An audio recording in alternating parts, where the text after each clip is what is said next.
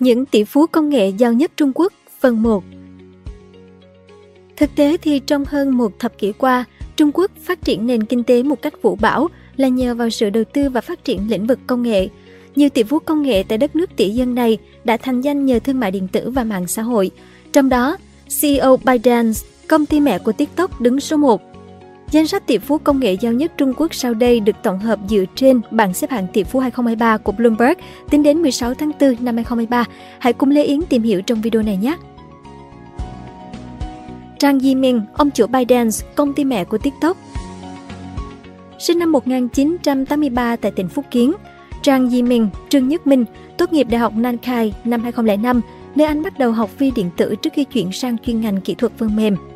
Sau khi tốt nghiệp, Trang có được một công việc tại một công ty khởi nghiệp. Trang chia sẻ rằng, tôi đã gia nhập một công ty tên là Kusun và cũng là một trong những nhân viên đầu tiên. Lúc đầu tôi chỉ là một kỹ sư bình thường, nhưng đến năm thứ hai, tôi phụ trách khoảng 40 đến 50 người chịu trách nhiệm về công nghệ back-end và các nhiệm vụ khác liên quan đến sản phẩm. Năm 2009, Trang bắt đầu công việc kinh doanh đầu tiên của mình, một trang web tìm kiếm bất động sản có tên là 99fan.com. Ba năm sau anh bỏ công việc kinh doanh nhưng khởi đầu đó đã khơi dậy tinh thần kinh doanh cho Trang. Năm 2012, anh thành lập ByteDance, một doanh nghiệp có trụ sở tại Bắc Kinh chuyên cung cấp dịch vụ tổng hợp tin tức khi thấy rằng người dùng điện thoại Trung Quốc đang gặp khó khăn trong việc tìm kiếm thông tin. Được biết, ByteDance khởi đầu khá khiêm tốn, từ một căn hộ 4 phòng ngủ tại Bắc Kinh, nơi nhóm của Trang sống và làm việc những ngày mới thành lập. Thế nhưng Trang nói rằng điều kiện ở đó khá tốt cho một công ty khởi nghiệp và dân cư xung quanh cũng rất là dễ thương.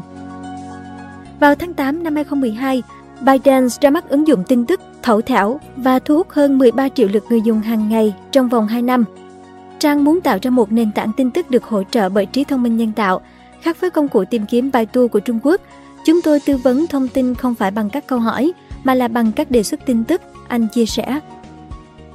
Đến tháng 9 năm 2015, ByteDance ra mắt ứng dụng chia sẻ video TikTok hay Douyin ở Trung Quốc với một lượng người dùng nhỏ. Sản phẩm này đã gây tiếng vang ngay lập tức với thế hệ Gen Z và thế hệ Millennials và trở nên phổ biến trên toàn thế giới trong những năm tiếp theo. Thậm chí Biden đã mua Musical.ly, một dịch vụ truyền thông mạng xã hội của Trung Quốc, một năm sau đó với giá 800 triệu đô và tích hợp nó vào TikTok để biến nền tảng này trở thành mối đe dọa với mọi trang mạng xã hội khác. Ở thời kỳ đỉnh cao, ByteDance được định giá tới hơn 400 tỷ đô, qua đó trở thành công ty tư nhân có giá trị nhất trên toàn cầu. Các ứng dụng trong danh mục đầu tư của ByteDance bao gồm TikTok và Thậu Thảo. Ngoài ra, ByteDance cũng sở hữu Flipchat, một đối thủ cạnh tranh của WeChat, Tosan, một ứng dụng nhắn tin video và Douyin, phiên bản tiếng Trung của TikTok. Năm 2022, ByteDance đạt được doanh thu hơn 80 tỷ đô và người sáng lập công ty là Trang Yimin, hiện tại đã sở hữu khối tài sản hơn 45 tỷ đô.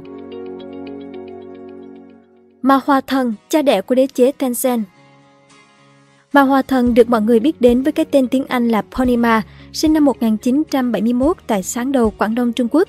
Năm 1989, ông theo học khoa nghiên cứu khoa học máy tính tại trường đại học Thâm Quyến. Sau khi tốt nghiệp năm 1993, ông làm lập trình viên phần mềm. Khi đó tại Trung Quốc cứ 100 người thì chỉ có một người biết máy tính và Internet, nhưng ông đã kiếm được 176 đô la mỗi tháng từ công việc trên Internet ở Thâm Quyến. 5 năm sau khi tốt nghiệp, tức là năm 1998, ông Ma Hoa Thân đã cùng với một số người bạn sáng lập Tencent. Thời điểm mới thành lập, công việc của Ma Hoa Thân gặp nhiều khó khăn. Do công ty ít vốn nên chỉ tập trung vào việc phát triển dịch vụ tin nhắn trên nền tảng email. Sản phẩm đầu tiên của Tencent là dịch vụ tin nhắn tức thời, có tên là OICQ và đổi tên thành QQ vào năm 2000. Để chiếm thị phần lớn hơn, Tencent bắt đầu cung cấp dịch vụ này dưới dạng tải xuống miễn phí. Trong vòng một năm, dịch vụ đã có hơn 5 triệu người dùng. Sau đó, Tencent bắt đầu kiếm được tiền nhờ quảng cáo và thu phí hàng tháng với người dùng cao cấp. Đến 2001, họ đã huy động được hơn 32 triệu đô vốn đầu tư. Năm 2004, Tencent trở thành dịch vụ tin nhắn lớn nhất Trung Quốc. Năm 2011, Tencent ra mắt ứng dụng nhắn tin WeChat. Ứng dụng này đã trở thành một hiện tượng toàn cầu với hơn 100 triệu người dùng trong vòng 12 tháng. Năm 2017, giá trị cổ phiếu của Tencent tăng 130% khi WeChat chạm ngưỡng 1 tỷ người dùng. Tại Trung Quốc, Facebook hay dịch vụ nhắn tin WhatsApp bị cấm hoàn toàn, vì vậy WeChat thường được so sánh với Facebook vì sự phổ biến của mình. Tuy nhiên, theo CNBC, hình thức siêu ứng dụng của WeChat đã đi xa hơn rất nhiều so với Facebook. Ứng dụng này cung cấp các tính năng như nhắn tin, gọi điện, chơi game, gửi tiền, mua hàng, thanh toán hóa đơn, gọi xe và thậm chí là hẹn hò online. Không chỉ dừng lại ở WeChat, Tencent cũng đã thành công ở các lĩnh vực khác như cung cấp đám mây, liên doanh trí tuệ nhân tạo và giải trí.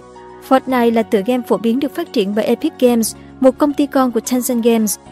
Chỉ sau hơn 6 tháng đầu ra mắt, tựa game này thu về 126 triệu đô chỉ với các giao dịch mua bán trong game.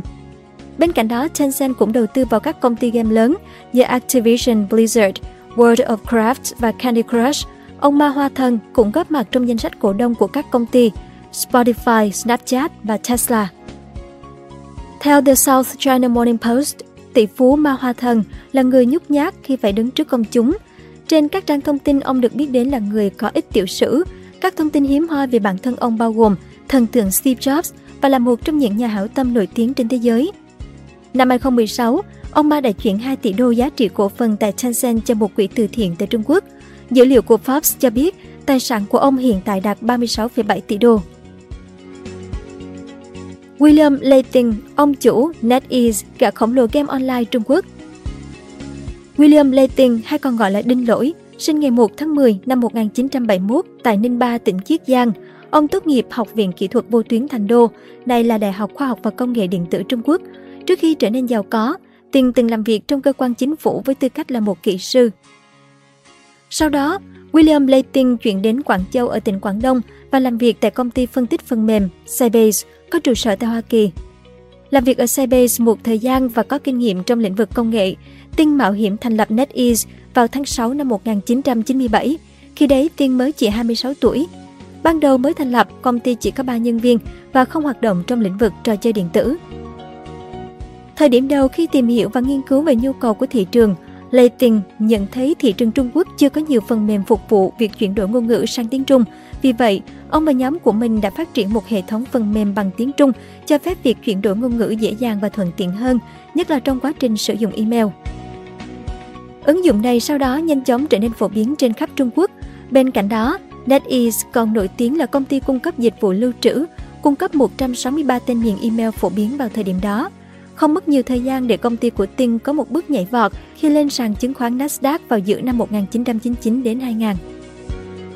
Mặc dù đã huy động được 70 triệu đô la trong đợt chào bán lần đầu trên sàn Nasdaq, nhưng một năm sau đó, NetEase phải đối mặt với một vụ bê bối tài chính, khiến cổ phiếu của công ty bị đình chỉ trong 4 tháng. Trong lúc công ty khó khăn, Tiền tìm thấy cơ hội mới ở thị trường game, công ty ngay lập tức đã đầu tư mạnh vào việc phát triển các trò chơi điện tử trực tuyến, sự bùng nổ của Internet lúc bấy giờ đã giúp công ty của Ting phát triển mạnh hơn nữa.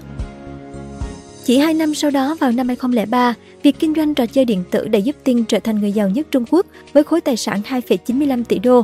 Một trong những trò chơi nổi tiếng của NetEase chính là series Fantasy Westworld Journey, trò chơi lấy cảm hứng từ tiểu thuyết Tây Du Ký thế kỷ 16. Tính đến năm 2015, trò chơi này đã có khoảng 310 triệu người đăng ký. Không chỉ dừng lại ở đó, Tiên còn tìm cách phát triển các trò chơi điện tử trên nền tảng di động.